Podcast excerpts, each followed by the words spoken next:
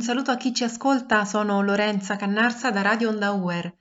Nella trasmissione di oggi, dedicata alle attività di responsabilità sociale della nostra università, vi presentiamo con grande piacere un'intervista a Monsignor Pierpaolo Felicolo, direttore dell'Ufficio Migrantes della Diocesi di Roma, che ringraziamo di cuore per la disponibilità. L'intervista è a cura di Carlo Climati.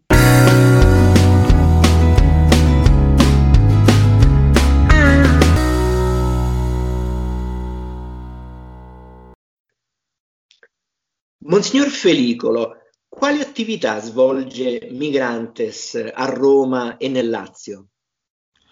La Migrantes a Roma e nel Lazio svolge parecchie attività, molteplici attività con uno scopo importante, quello di riunire nelle cappellanie i fedeli di varie etnie differenti.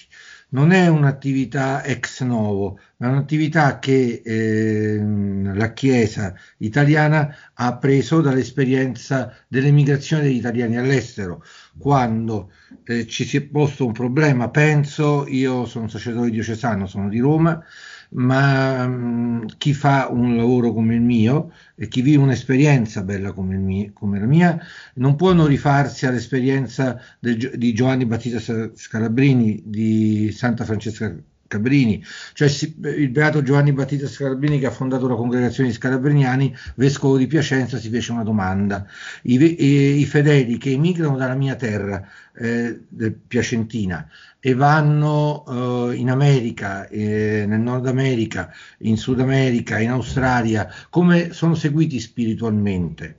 E allora questo creare le comunità etniche a Roma e seguire spiritualmente tanti fedeli di varie nazioni diverse, africane, latinoamericane, asiatiche, penso alla bella realtà filippina, latinoamericana con tante articolazioni di paesi diversi, polacca, rumena, greco-cattolica, gli ucraini e così via, ma veramente tanti, etiopi di tanti riti differenti, creando queste comunità e accompagnando nella fede i fedeli.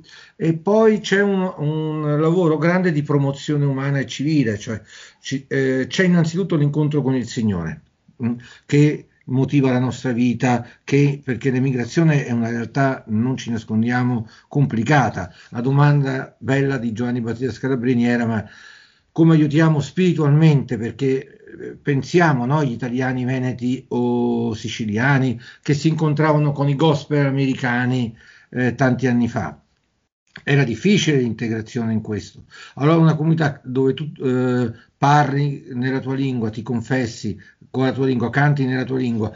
Poi le comunità diventano un luogo di incontro importante, umano e anche di convivenza, di integrazione, perché si propongono gratuitamente, li finanziamo noi, corsi di lingua, ma quando i migranti possono, non così, ad esempio la domenica prima dopo la celebrazione, e la lingua è il primo elemento importante per l'integrazione, il sostegno nel lavoro attraverso i patronati, penso alle Apicolf, alle Acricolf, a tante realtà che lavorano, come sono stati gli italiani all'estero, penso ai patronati in Svizzera, in Belgio sono stati importantissimi, e in Germania per gli italiani. Allora per la ricerca del lavoro, il rinnovo del permesso di soggiorno, quindi ho già nominato due realtà, i corsi di lingua, i patronati del lavoro, l'accompagnamento per i minori, e quindi il rispetto delle leggi nelle scuole per i minori, insegnamento della lingua italiana.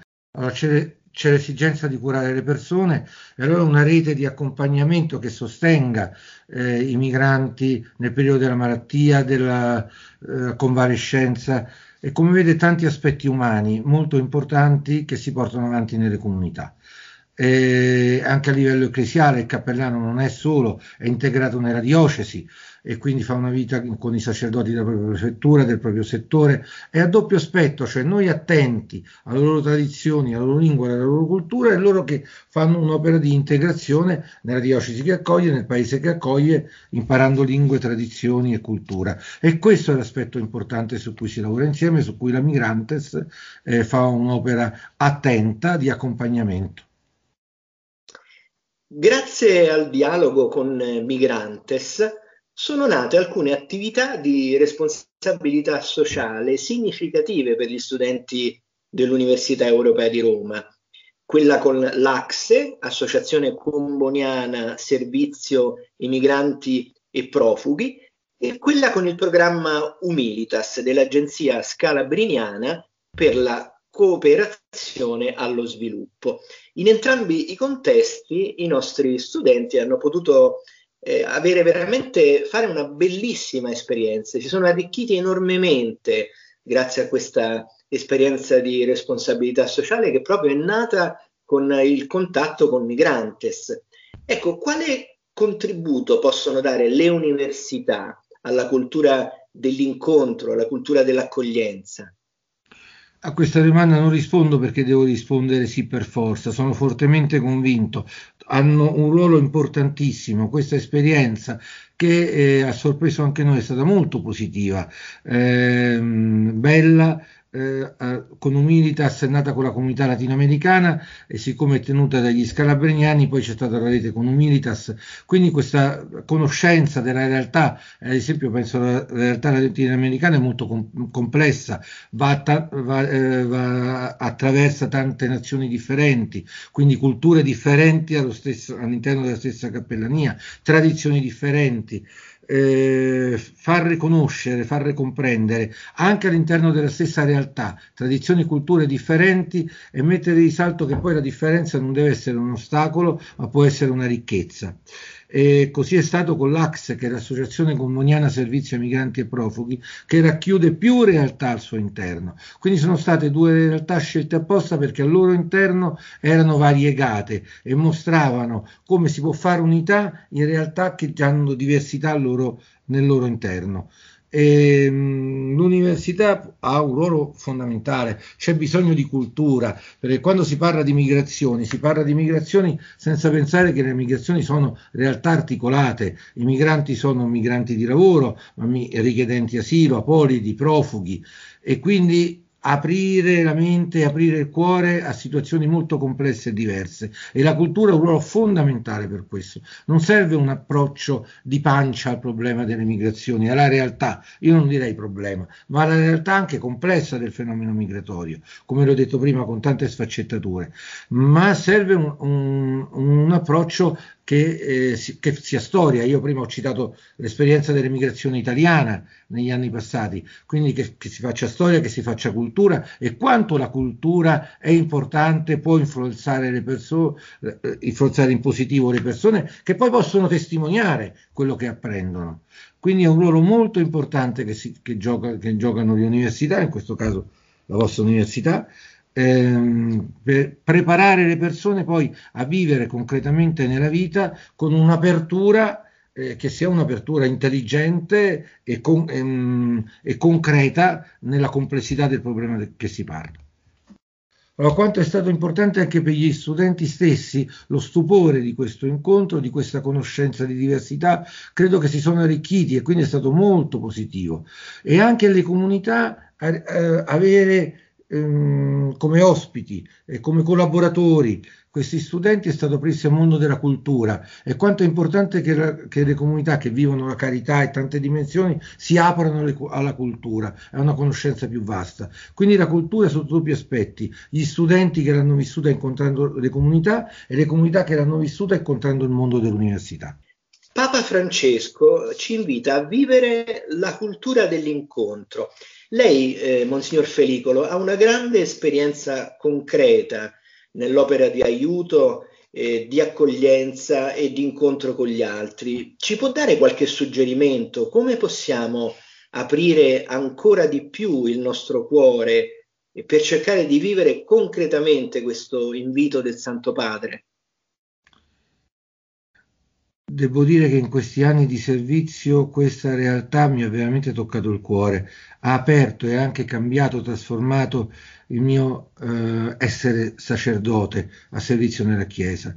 Mi sono aperto a culture differenti, a realtà differenti, se so fare in sintesi una grande ricchezza per me.